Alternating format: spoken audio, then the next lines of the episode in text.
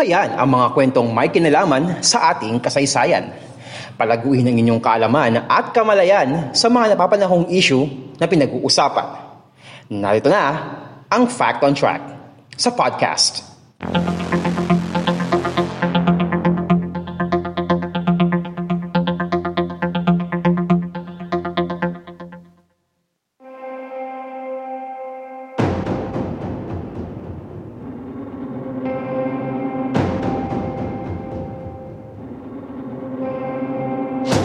Kwento ko sa isan, kalaman at mga napapanahong usapin sa Lipunan Fact on Track sa podcast.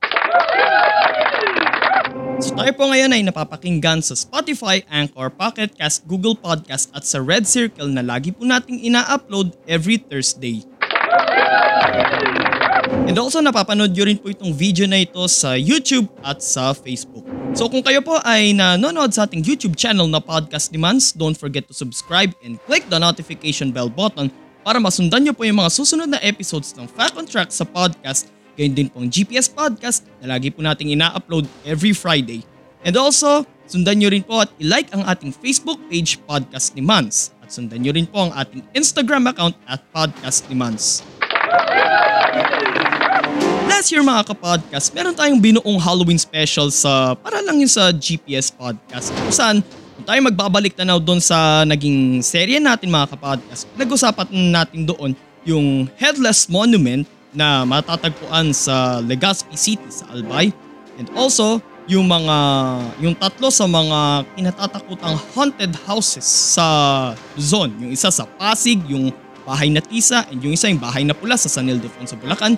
And also, yung Laperal White House sa Baguio City.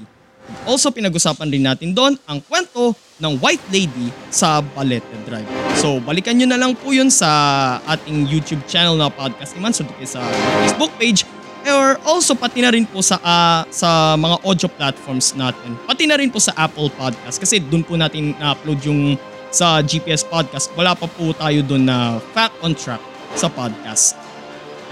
And also, this year naman mga kapodcast, ibang serye naman ang ating pag-uusapan ngayon, okay?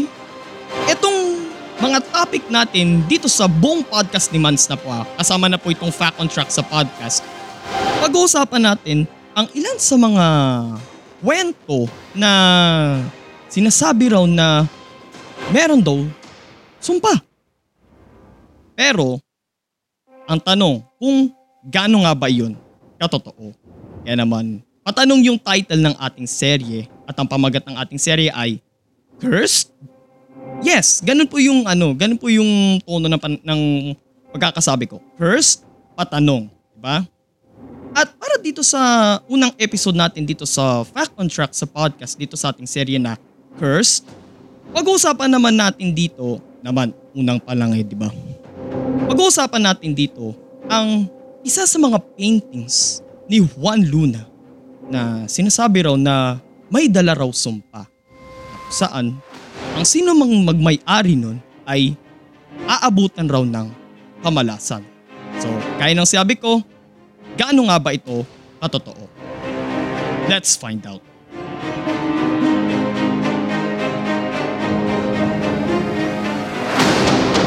Fact on Track sa podcast.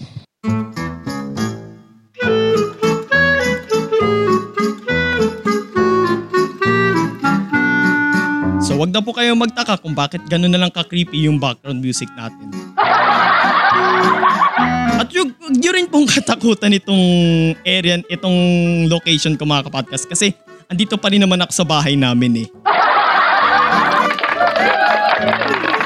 So umpisan muna natin yung kwento tungkol sa ah, love story ni na Juan Luna at ni Paz Pardo de Tavera.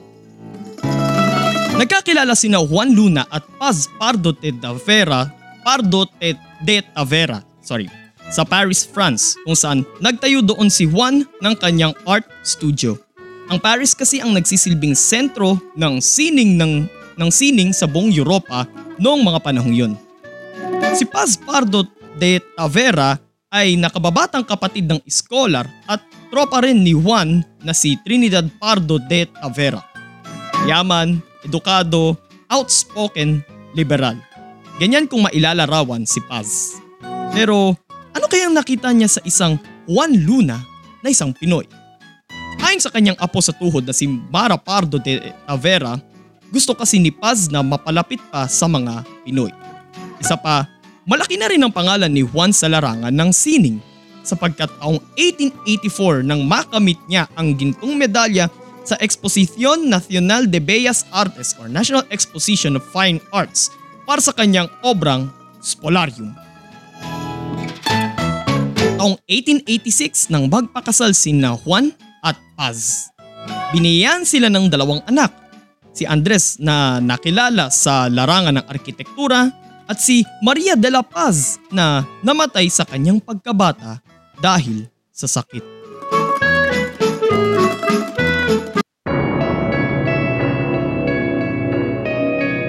Dahil doon ay tumabang na ang kanilang pagsasama bilang mag-asawa. Sinisi kasi ni Juan si Paz sa pagkamatay ng kanilang bunsong anak. Dagdag pa ang laging pagsusuot ng magagarang damit ni Paz at palagi pang naka-makeup. Kaya madalas na ang pag-aaway nilang mag-asawa na minsan ay umaabot na rin sa pananakit ni Juan kay Paz. Pinaghinalaan rin ni Juan na may ibang lalaki raw si Paz na nagngangalang Monsieur Dusac na hinamon rin ni Juan ng duelo. Tinangka rin ni Juan na dalhin ang kanyang mag-ina sa Espanya, hiwalay mula sa kanyang biyanan na ina ni Paz na si Juliana Guricio. So gusto nilang bumukod ng tirahan.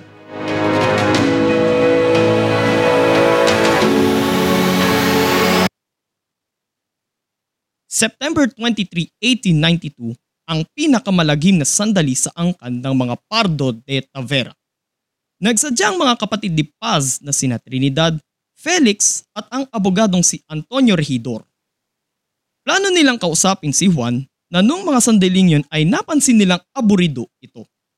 Pero ayon din kay Mara Pardo de Tavera, mas nabad trip pa raw si Juan nang makita niya si Antonio Regidor dahil ito raw ang unang gusto ng kanyang biyanan para dapat kay Paz. Kaya naman dito palalo nagdilim ang paningin ni Juan. Hinabol niya ang mag-ina sa kwarto at doon niya unang binaril ang kanyang biyanan. At sinunod naman niya si Paz. Trivia nga mga kapodcast eh. Yung gunshot hole daw na tumama kay Paz Pardo de Tavera, dito tinamaan yun eh. May... Dito siya tinamaan. Yung gunshot hole na yun, ang sabi ng isang historian, kasya raw ang isang itlog.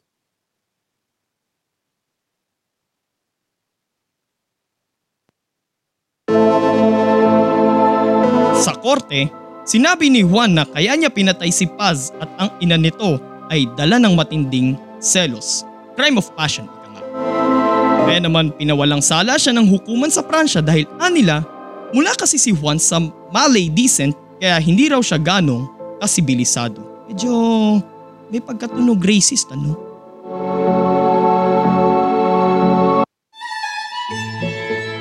Isa sa mga obra ni Juan Luna ay ang tinawag niyang Portrait of Paz Pardo de Tavera. Makikita sa larawan ang isang babaeng nakahiga sa kama, nakahubad at balot ng kumot ang katawan may hawak pang rosaryo at may nakapatong na prayer book sa mesa na katabi ng kanyang kama.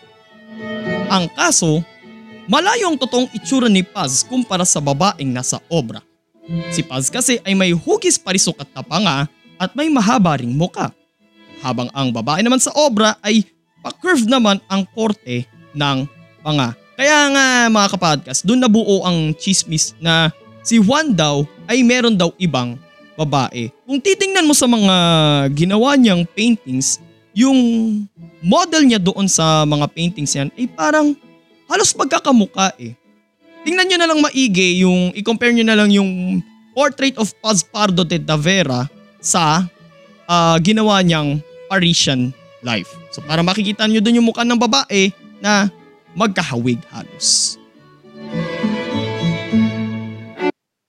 Subalit ang chika raw may dala raw na sumpa ang obrang ito.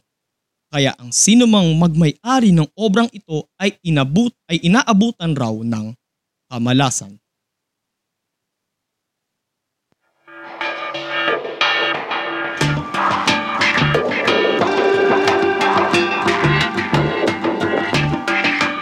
Unang nagmay-ari ng obra ay si Manuel Garcia na nalugi ang kanyang negosyo kaya napilitan siyang ibenta ito. Sunod namang pinagmay-arian ni Betty Bantug Benitez ang obra na sa kasamang palad ay nasawi sa isang aksidente sa Tagaytay.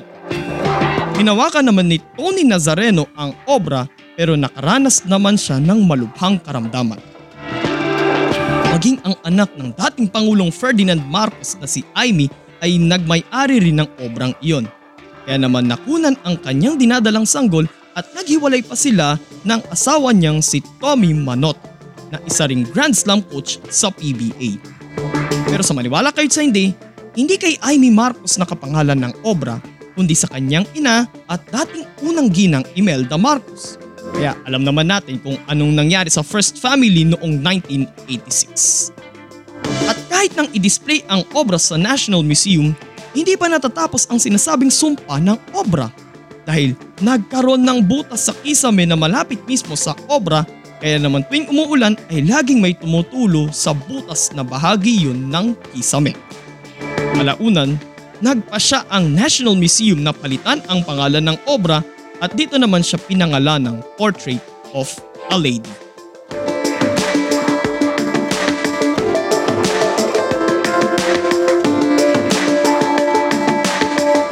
Ito ang Fact on Track sa podcast.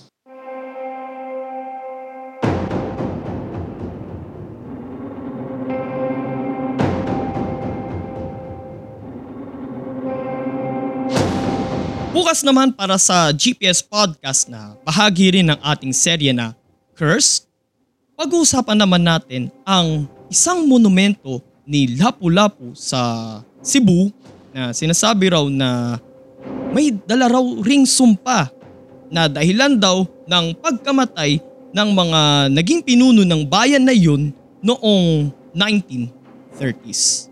So abangan nyo po yan mga kapodcast at kung nagustuhan nyo po yung topic natin ngayon, like, comment, share, and subscribe sa ating YouTube channel na Podcast ni Mans and don't forget to click the notification bell button. And also sundan nyo rin po at ilike ang ating Facebook page na Podcast ni Mans. And sundan nyo rin po ang Fact on Track at GPS Podcast sa Spotify, Anchor, Pocket Cast, Google Podcast, Red Circle at para lang to sa GPS Podcast sa Apple Podcast. And also, sundan nyo rin po ako sa aking mga personal social media accounts sa Twitter at mans underscore F1995, sa Instagram at mans.95 underscore, sa TikTok at sa Kumu at Podcast ni Mans, and sa Laika at mansf1995. And sundan nyo rin po ang ating Instagram account at Podcast ni Mans. So ito po si Mans at ito ang Fact on Track sa podcast. God bless everyone. God bless the Philippines. Purihin po ang Panginoon.